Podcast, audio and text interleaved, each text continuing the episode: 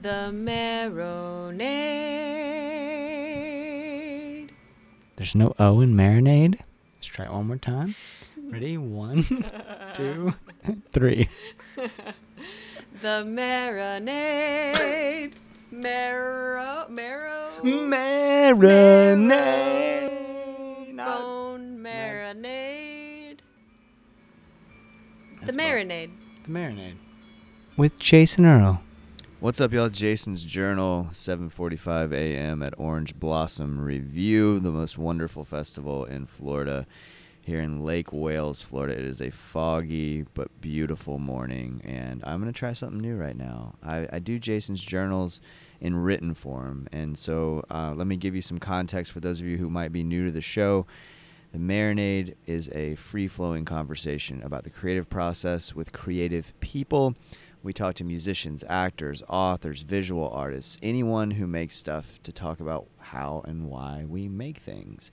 And a lot of times we get really fortunate in that we are able to go on site to interview artists or we are invited to cover festivals. So this is the third year in a row that we've covered Orange Blossom Revue. If you ever have a chance, it's a wonderful food and music festival here in the middle of Florida, in Lake Wales, Florida. The Wood Brothers, the wonderful Wood Brothers, curate the lineup. The at least they have the last couple of years, and uh, it's a killer fucking lineup this year. So, what I wanted to do is on this Jason's journal, which is just sort of my thoughts the next day about what I witnessed and experienced is tell you about day one. Uh, this is Saturday morning, and it's December 2nd. We started uh, yesterday on the 1st, on Friday, and it was just an awesome day, y'all. Um, my dear friend and collaborator, Jen Ross, picked me up in Orlando, and we drove here. And it started out as like an adventure in itself, right? The journey is part of the whole deal. Um, Jen and I always have a great time covering these festivals and uh, my anxiety brain on the way here was all excited about everything and then just all of a sudden realized I, I didn't pack a belt. So we went to a Walmart just outside of Lake Wales. And we've been lost in conversation, you know, talking about adult shit, money and whatever, relationships, all that kind of stuff. And we get to this Walmart and it was like all of a sudden we were we had been in our little box of her Subaru just talking about our lives, not really noticing the world around us, and then we get to this Walmart and it's kind of in the middle of nowhere. I mean, 27 is kind of a weird road, right? So US 27 runs right through Florida and you y- y- there's not really anything there except for gas stations and Walmarts, but there's a fuck ton of cars. And people are just I mean it's a pretty significant artery through Florida. And when we get to this Walmart, the fucking parking lot is packed and everyone's of course driving like an idiot. We were of course perfect, but everyone's driving like an idiot. And we finally find a spot. We get in there, and this place, it's like two o'clock on a Friday. Huge Walmart supercenter, and just slammed with people. I mean, hard to move in this giant Walmart. There's so many people. Every single cashier had a huge line. Self checkout had a huge line. Um, and I just needed a damn belt because I wasn't about to go through the weekend walking around pulling up my pants. So we find the belt section, which looks like sort of a leather bowl of spaghetti, and I eventually find one that will be serviceable for the weekend and fit my skinny waist, and um, loudly proclaim that I will not go through self checkout because I'm not an employee of Walmart. If they're gonna pay me or give me a discount, fine, but I'm gonna somebody's gonna ring me up and then we get to the line and there's just like I'm telling I'm telling you, people everywhere. There's a huge line at the ATM. People are getting I mean a line. Like a, when's the last time you saw a significant line at the ATM? And then these huge lines of people that look like they're buying hurricane supplies, like survival type supplies. And so, of course, I relent and go to the self checkout. We go outside, and in this Walmart parking lot, y'all. Maybe you've experienced this kind of thing. This is my first time, and it totally freaked me out. There was a drone in the parking lot. I guess checking for shoplifters or something. But like ominously, this drone is like lifting up as we're pulling out, and almost like it's about to shoot a laser beam at us or something. And we just kind of looked at each other like, did we miss the apocalypse? Like, what the fuck is going on right now? Are we like, are we driving into the end of the world and just didn't realize it? Well, it turns out the world was not ending. In fact, it's quite beautiful, and uh, I just want to give you some some quick hits from a day one that was nothing short of magical.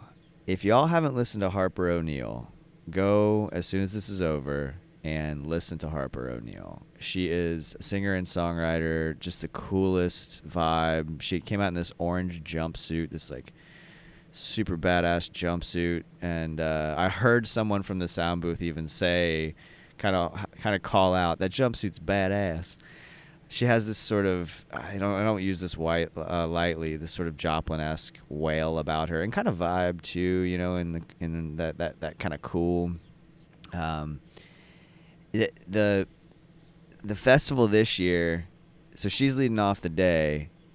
In the past I, if I'm not mistaken you could bring your chair like kind of closer up front. And they kind of had a like a chair line. So it's a big open field.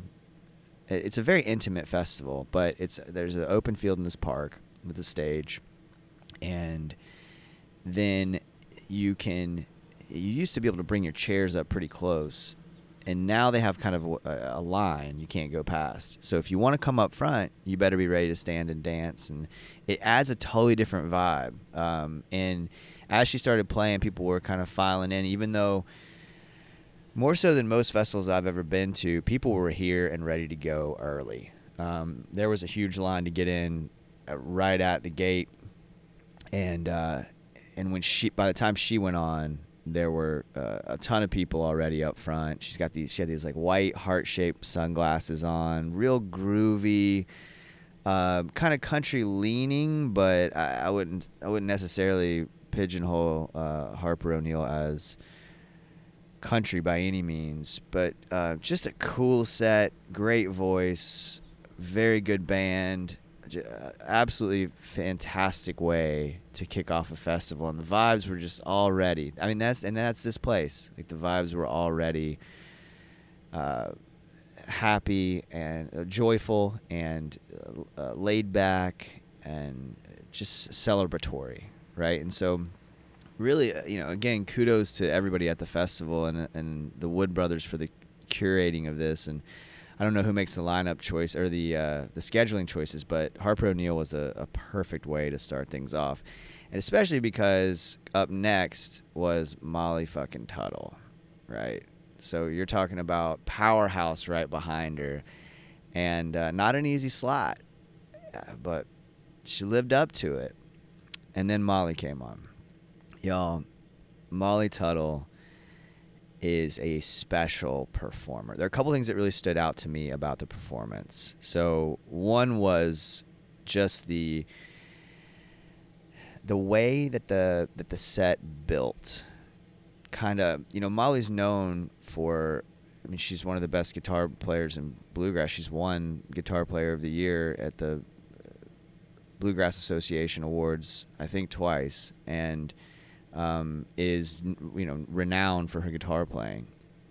Well, she kind of came out just sort of they were you know it's a bluegrass band like guitar doesn't have to necessarily lead and it was just sort of this nice build where she wasn't necessarily like she wasn't showing off at first she's just kind of easing us into things, right? And and and, and there's a tension building because it's Molly Tuttle, you know. So you know it's going to be sp- like really special, and it was great uh, at the front, but still there's this tension building and tension building and tension building, and she built all the way up to a moment where she shared the fact that she has alopecia, which is fairly well documented, but she shared sharing it on stage the way she did, and to say that she had come to a place in her life at some point where she accepted it as like a part of who she is, and then she took off her wig, and then and and the, and the crowd was so supportive and like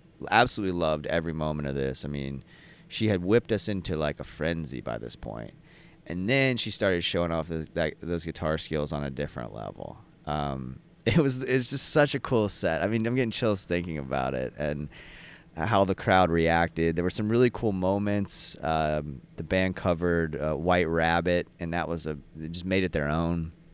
Um, they played Orange Blossom Special here at Orange Blossom Revue and brought out Jason Carter of Del McCoury Band and the Traveling McCourys fame. Um, just a, I mean, a heater of a rendition of uh, of both of those songs, plus her own wonderful writing and and, and playing. Uh, I've rarely seen a set recently that was quite so well uh, handled in terms of showmanship. I mean, she was just she was completely in control of that crowd, and uh, I, I again in awe of of what she's able to do, and and how she handles herself. They brought out Jano Rix from uh, the Wood Brothers as well. Uh, just a, I mean, those festival kind of moments where there's these really cool collaborations and these uh, spontaneous feeling um, collaborations and, and moments. That's what that set was, uh, and and then we got the Wood Brothers, who, you know, I don't know how many times I've seen the Wood Brothers at this point. I think the first time I saw them was at Spirit of the Suwannee Music Park, maybe Springfest a few years ago, 2015 or 16, something like that. And I've seen them many times since, including the last three years here at Orange Blossom Revue. And they just get better. I mean, they've been doing it a long, long time. I've had the great pleasure of uh, interviewing Oliver Wood a, Wood a couple of times and including early on in the marinade. If you go back in the archives, there's episode uh, four, five, very early on was Oliver Wood, uh, which I do not take for granted. That was an, an incredible uh, get anytime, but especially that early. And there were a lot of highlights to to this set, and one of the things that I loved about and I love about this festival in general is, I mean, it was over by 9:45 last night. Like it's 7:45 in the morning now. I guess we're at eight o'clock, and I feel great. So that's that's my kind of festival, y'all.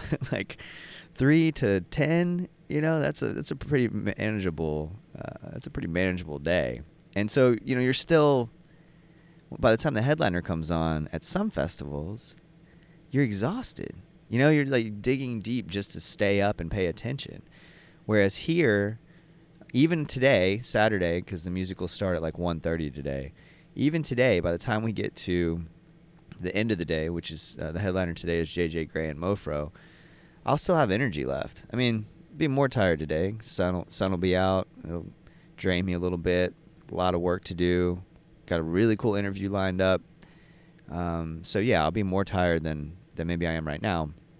But I love that about this festival that it's over early, and that allowed me to be in, be present when the Wood brothers had some really special moments. So, for example, they all uh, stood around one mic, uh, the three of them, Chris Wood, Oliver Wood, Jano Rix, and sang their kind of maybe their most well-known song, "The Luckiest Man."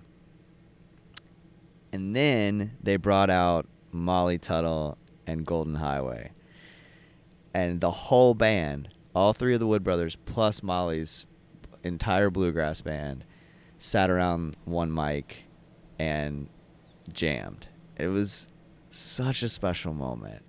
Um, and then, of course, the Wood brothers went on to play another, I don't know, probably hour of their just beautiful, special, unique music, and capped off the night in spectacular fashion.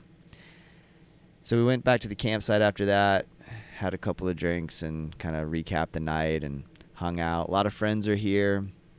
Um, you know, it's one of those kind of festivals where you sort of run into folks Uh, ran into all kinds of folks last night from from all all over the place, and just a special a special a special a special fellowship here at Orange Blossom Revue.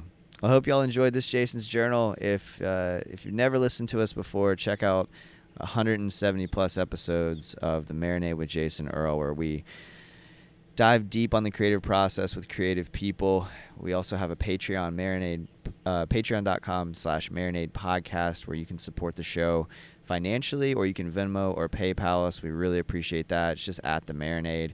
Over there on the Patreon, we have Patreon exclusive content like uh, our show Jason's Journey, where I talk about the moments that shape my creative life and provide a window into the process of making the marinade. We also have what we're getting down on, which is an awesome conversation. One of the, the highlights of every week for or every month for me is sitting down with my dear friend Peter Haroldson to talk about the art that has us inspired at the moment.